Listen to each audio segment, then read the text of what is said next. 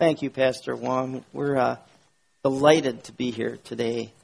And uh, we've just come out of a week of teaching uh, in Hong Kong, house church pastors from mainland. And uh, the Lord has been very good uh, in our ministry there. I spent the whole uh, week teaching the book of Leviticus. And um, it seemed best to just focus and, and take you right into the heart of what this is all about.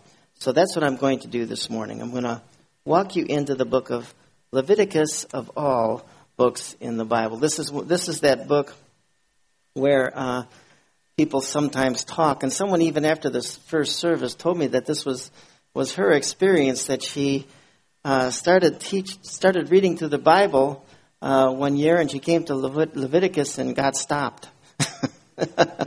this was just her experience too, because there's so many special regulations and so on, sacrificial procedures that are not familiar to us. It's a manual for the priest in terms of how they're supposed to function in the tabernacle, the place of the presence of God in ancient Israel. We want to talk about that this morning. So, uh, it's important to keep in mind that as we work through things in the book of Leviticus, these are uh, ritual procedures that are being described. And these are things that you're really, in practice, you should actually be seeing them performed. So it's not like it, sometimes when you just read it in a text, it doesn't have that effect because you're not you're not seeing it performed. That's what this really is, though. It's a way to understand what they actually did in the tabernacle in terms of God's place of presence and what that means. But if you think about it, uh, the book of Leviticus is one of the most important theological books in the Bible. Uh, think about how important is the sacrifice of Christ to us as believers. Well, it's foundational. It's it's what we trust in for our salvation, based upon what He did on on the cross, His death, burial, and resurrection. Well, the sacrifice of Christ in the New Testament is explained in light of the tabernacle ritual system of sacrifices in the Old Testament. So, for example, sometimes Christ is a Passover sacrifice, and there's certain passages where he's referred to that way. In other places, he is a sin offering. In other places, a guilt offering.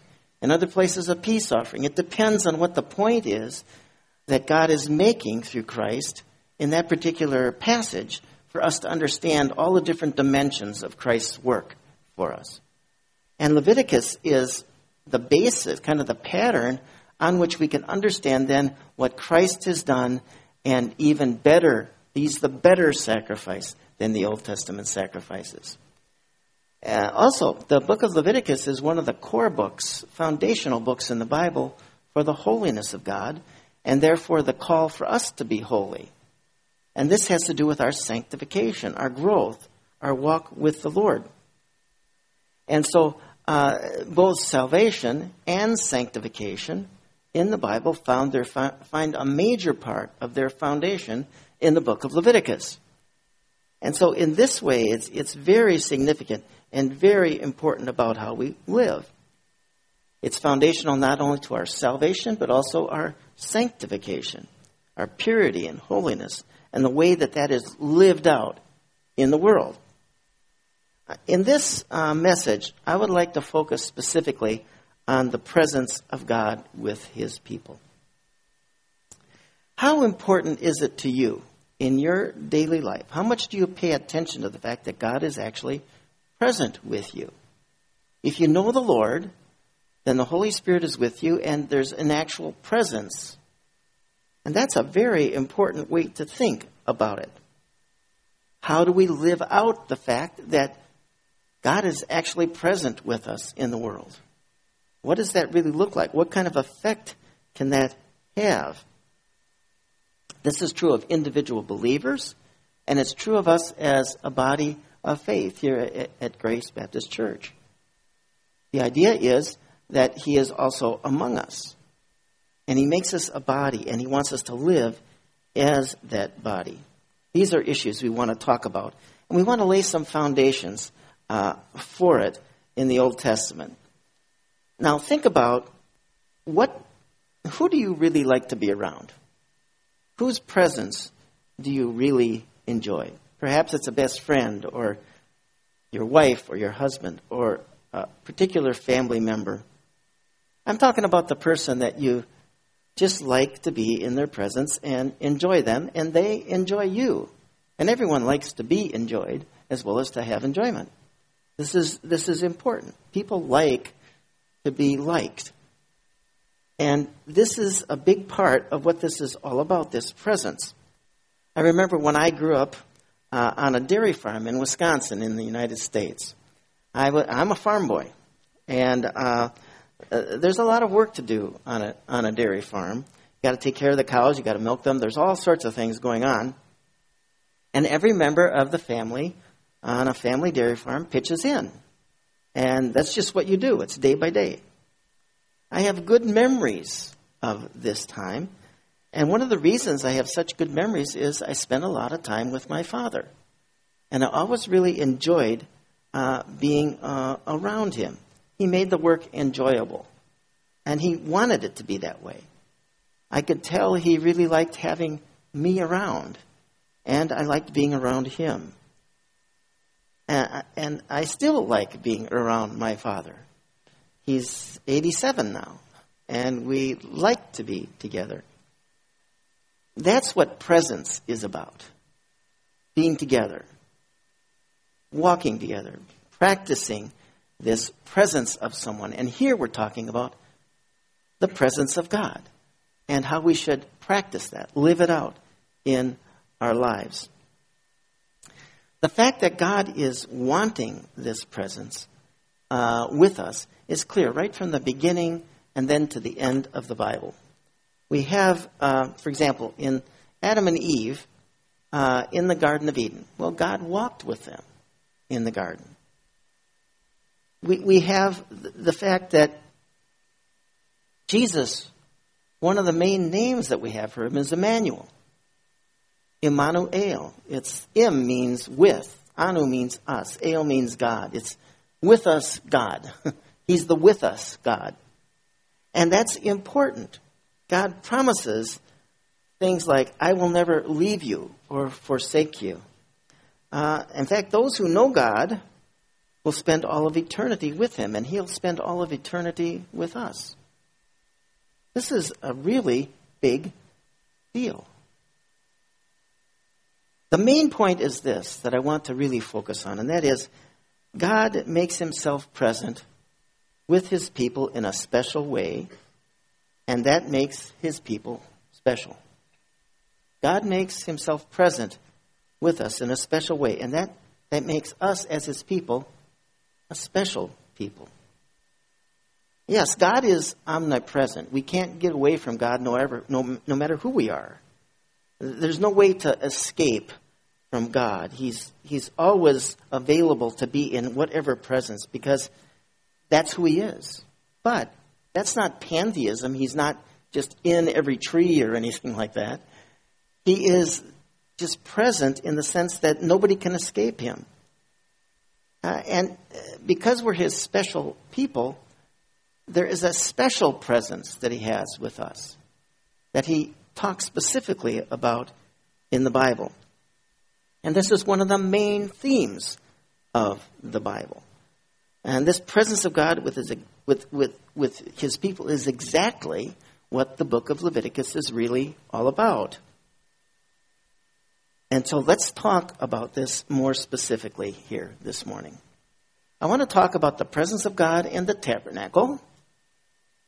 And then I'd like to move and talk about the presence of God in Jesus.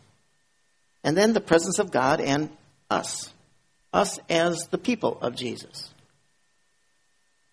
First, the presence, oops, there, the presence of God and the tabernacle. Now, here's the, the story goes this way the Israelites were slaves in Egypt, and Moses brought them out from their slavery in Egypt, and this is the Exodus. And it's in the book of Exodus in the Old Testament. He brought them through some really rough territory to Mount Sinai. And God Himself led them along the way with this pillar of cloud uh, by day and pillar of fire by night. Now, this is what verse uh, Exodus 13 says, how it says that.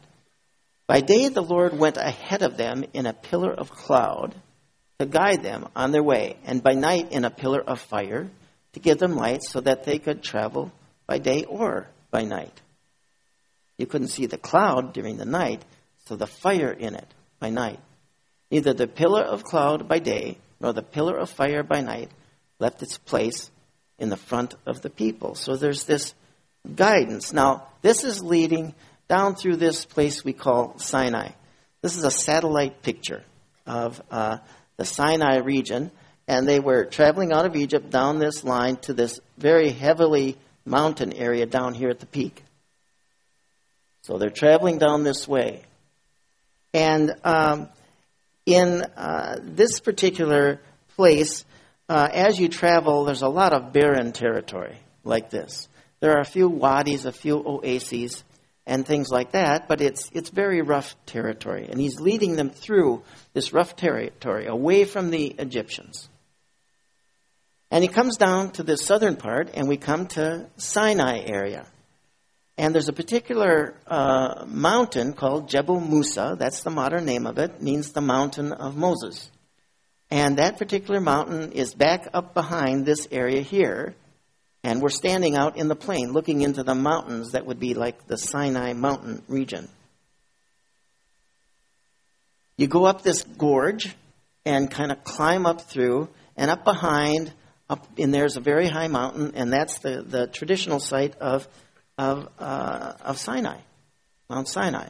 And it's uh, very likely uh, the proper site. Now, as you go up, you keep going higher, and that's looking back toward the gorge as we go up the mountain. How many of you have ever been to Israel? A few of you have been. How many of you have ever been to Mount Sinai? Yes, Mount Sinai is down in the in the very South Sinai region, and this is uh, I've been there a couple times, climbed the mountain, and here we are walking up the mountain. Once you get up so far, the camels can't take you any further, so you end up having to walk up the rest of the way. And here is the picture of the mountain areas from the top of Sinai. Okay? So you're up on this mountain, and God took them here. And He took them there specifically to get them out and away in such a way that He could really be with them. They come to His mountain, and it's often called His mountain in the Bible. And they come to His mountain to be with Him and to learn of Him and to grow in their understanding of who he actually is. Now, when they got to Mount Sinai, God spoke to them from the mountain and gave them the Mosaic covenant, the covenant that God brought them out of Egypt. He gave them this whole nation. He gave them the, this covenant. And within that covenant is the Mosaic law, you know, like the Ten Commandments and many other different things that are referred to there. And he also gave them the instructions for the building of the tabernacle. And here is uh, where he says that. Have them, these people, uh, these Israelites, have them make a sanctuary for me, and I will dwell among them. Make this tabernacle and all its furnishings exactly like the pattern I will show you. So he instructs them how to build this uh, tented tabernacle structure. And uh, this is uh, one design of how it would have looked. Uh, now, what's the problem with this particular picture? Well, there's no entrance. you have to be able to get into it, right?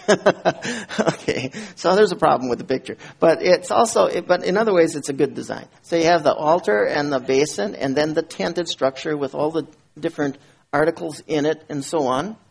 Uh, here, the altar and the basin, and so on. So as you go through this, you see these particular features uh, described in the book of Exodus. Now, here's what it would look like. This one, I think, is at Timnah, uh, and it would look like this, kind of looking down from the mountain. And uh, the uh, uh, the the particular articles that are that are in it again, uh, we have here's here's the the burnt offering altar and the basin for water, and here's the tent, and there's a table and menorah and so on inside the tent. And we'll talk about that in a moment.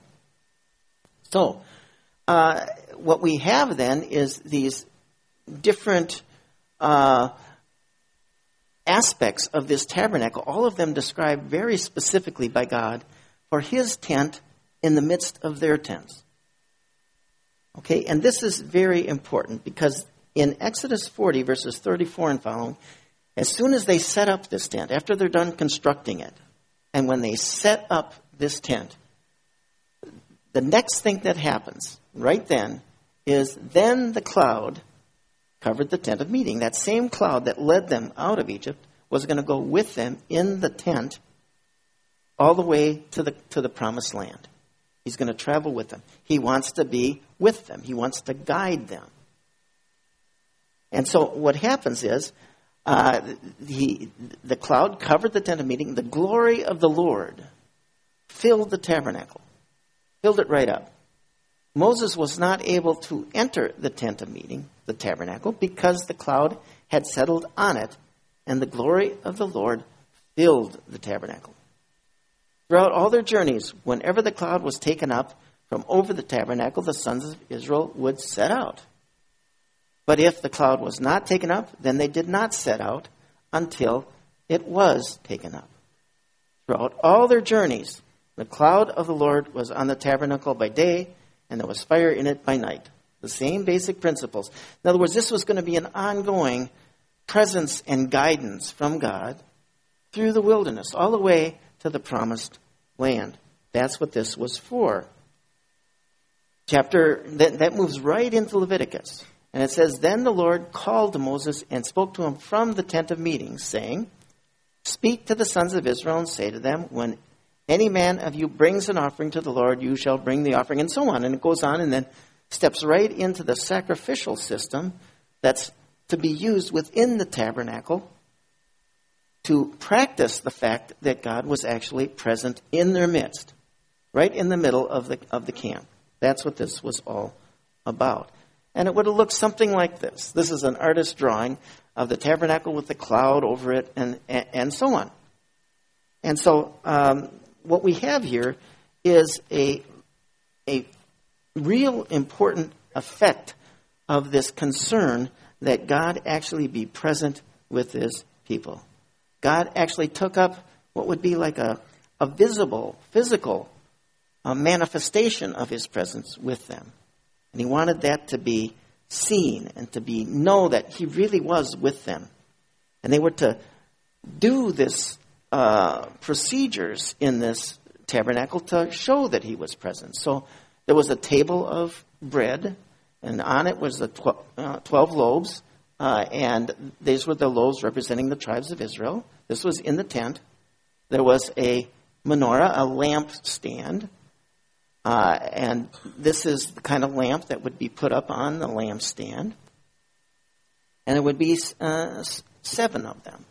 And then what you have is uh, we have some pictures of this in archaeological excavations from ancient days where we can actually see what it would have looked like. And then here's the incense altar within the tent. And so they would burn incense in this way. Now, if uh, you have a tent with a table and there's bread on the table, and you have incense burning, and you have the lamp lit, and the lamps are burning, what does that tell you? Someone's home. Okay? God is actually there. So they did this specifically. The purpose of it was to make it clear to them God really wanted them to understand He's actually present. He's going with them, He's guiding them. And this is basic to everything that's going on in the tabernacle. Without this, the tabernacle would not make sense. The presence was the key to everything. And then uh, here's the, the ark of the presence of God that would be in the holiest of holy places, way back in the back of the tent. Okay, this is a replica of that. Here's the Temple of Solomon, built 400 years later, in which, in this context, now it says in uh, 1 Kings 8 at the dedication of this temple, it happened that when the priest came, came from the holy place, the cloud filled the house of the Lord. So it filled up the house like again it did, it filled up the tabernacle. And the priest could not even stand in it, like Moses couldn't stand in it. Because this Lord's presence was manifestly there. So we have this presence of God in the tabernacle. Then we also have the presence of God and Jesus. And this is the development. It moves on through the Bible because the Bible continues to use this background to explain Jesus and to explain the life of the believer in Jesus. So the presence of God and, and Jesus. And so there's this verse right early in the beginning of the Gospel of John, for example. One example of this. And the Word became flesh. Jesus is the Word. And dwelt. It's a, actually a word for tabernacled among us. And we saw his glory. Remember the glory, the presence of God in this glory cloud. And we saw his glory. Glory as of the only begotten from the Father, full of grace and truth. So we have this glory showing up in Jesus and his direct manifestation, God manifesting his presence in this special way, in the way Jesus acted. What did he do? We see his grace. Uh, we see the way he lived. We also, in the things that Jesus taught, the way he taught, we see glory of God.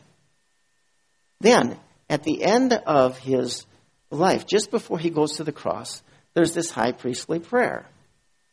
And one of the main things he points out and that he's concerned about in this prayer is his people that are going to believe in him. How are they going to live? And one of his main concerns is that they live in unity, really caring about one another. And the glory of God showing up in this world amongst his believers has to do with that unity. So the glory which you have given me, he prays this to the Father, I have given to them, that they may be one just as we are one. So here we are in this place. Jesus is about to go to the cross, and he's saying, I'm passing my glory on to the people that believe in me. And it's fascinating to think about the fact that actually uh, the glory of God is supposed to show up in me. I get to be the one who lives as the glory of God in the world. That's what this is all about. That's what we get to do. What, what better way could there be to live than to be the one through which the Lord's presence shines through uh, in the world? The third point is that the presence of God in us. And here there's, there's so much that could be talked about. We do know that God is present with each one of us in the form of the Holy Spirit. Do you not know that your bodies are temples of the Holy Spirit? You've received uh, from God this presence, and now you need to live that way. You need to live in, in according to it. And if you live according to this presence, they're just simply certain things you will do and certain things you won't do. God's right there. He's with you. So the idea is this affects then how you think about what you do day by day. Another way to think about this is in the church as a body, like here at Grace. Here at this particular place, as a body, we can live as a temple. He's building us into a temple. And we're all, each one of us, one of the bricks in the temple. Okay? We're being built up. And so we, it talks in Ephesians 2 about the breaking down of the wall of partition between Jew and Gentile. Jew and Gentile are coming together as one church. And in order to expand upon that, he talks about so then, you are no longer strangers, you Gentiles. You're no longer strangers and aliens. You are fellow citizens with the saints and are of God's household. Now he's talking about God and his household having been built on the foundation of the apostles and prophets, using the household concept of building a house, Christ Jesus himself being the cornerstone. Everything's lined up with Jesus. That's what the cornerstone is all about. Then, in whom, Jesus, the whole building being fitted together, is growing into a holy temple in the Lord. Actually, a, a holy temple. That's what the church as a body of believers is. The building isn't the temple, the people are. And we're, we're, the, we're the people because in whom you also are being built together into a dwelling of God in the Spirit. The Spirit not only dwells in each one of us, He dwells among us all. He wants to make us the kind of community where we really can see it. It goes on. It talks about for the this reason I Paul. He picks up in the first part of chapter three, and he talks about the church as this mystery in the history of God's work in His program. And then he picks up again in verse 14. He says uh, once again, for this reason, and he picks up from the end of chapter two. For this reason, I bow my knees before the Father, from whom every family in heaven and on earth derives its name. So he's a father who has a family. That's how he under, that's how, one of the ways we can best understand our relationship with the Father. We're the family. He's the Father. As we go on, that he would grant you according to the riches, this is what Paul is praying, of his glory, to be strengthened with power through his Spirit in the inner person. This is what this is about, so that Christ may dwell in your hearts through faith. Might dwell there. Again, the dwelling place and that you being rooted and grounded in love. If you're building a building, you have to have a foundation that you dig. And so there's this foundation. You're rooted and grounded. But what are you rooted and grounded in in the church? Love. Love from God and for one another. That you being rooted and grounded in love may be able to comprehend with all the saints what is the breadth and length and height and depth. What does that mean? Well, that's the dimensions of the house. The, the, the idea is that he's using all this terminology to help us that we're built together as one temple. And to know the love of Christ, which surpasses knowledge, that you may be filled up to all the fullness of God, like the tabernacle and the temple in the Old Testament, where they were filled up with all the fullness of God. Now, to him who is able to do far more abundantly beyond all that we ask or think, according to the power that works within us, to him be the glory. Remember the glory cloud this is the idea. It's pulling all of this material through, and we're actually, to Him be this glory cloud that shines through us because we're shining His glory forth in the church and in Christ Jesus to all generations forever and ever. Amen. So we go on and we see this glory coming through. Now, I, I have a wonderful uh, situation. I'm a father too. In fact, I'm a, a grandfather.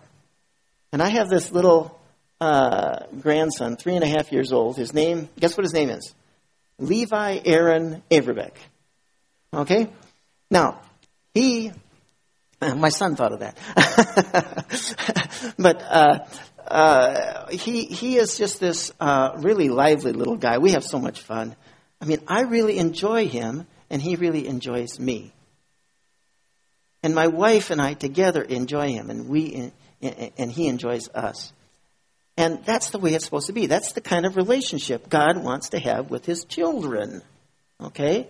It's something where we enjoy him, he enjoys us, and we live our life in that way before him.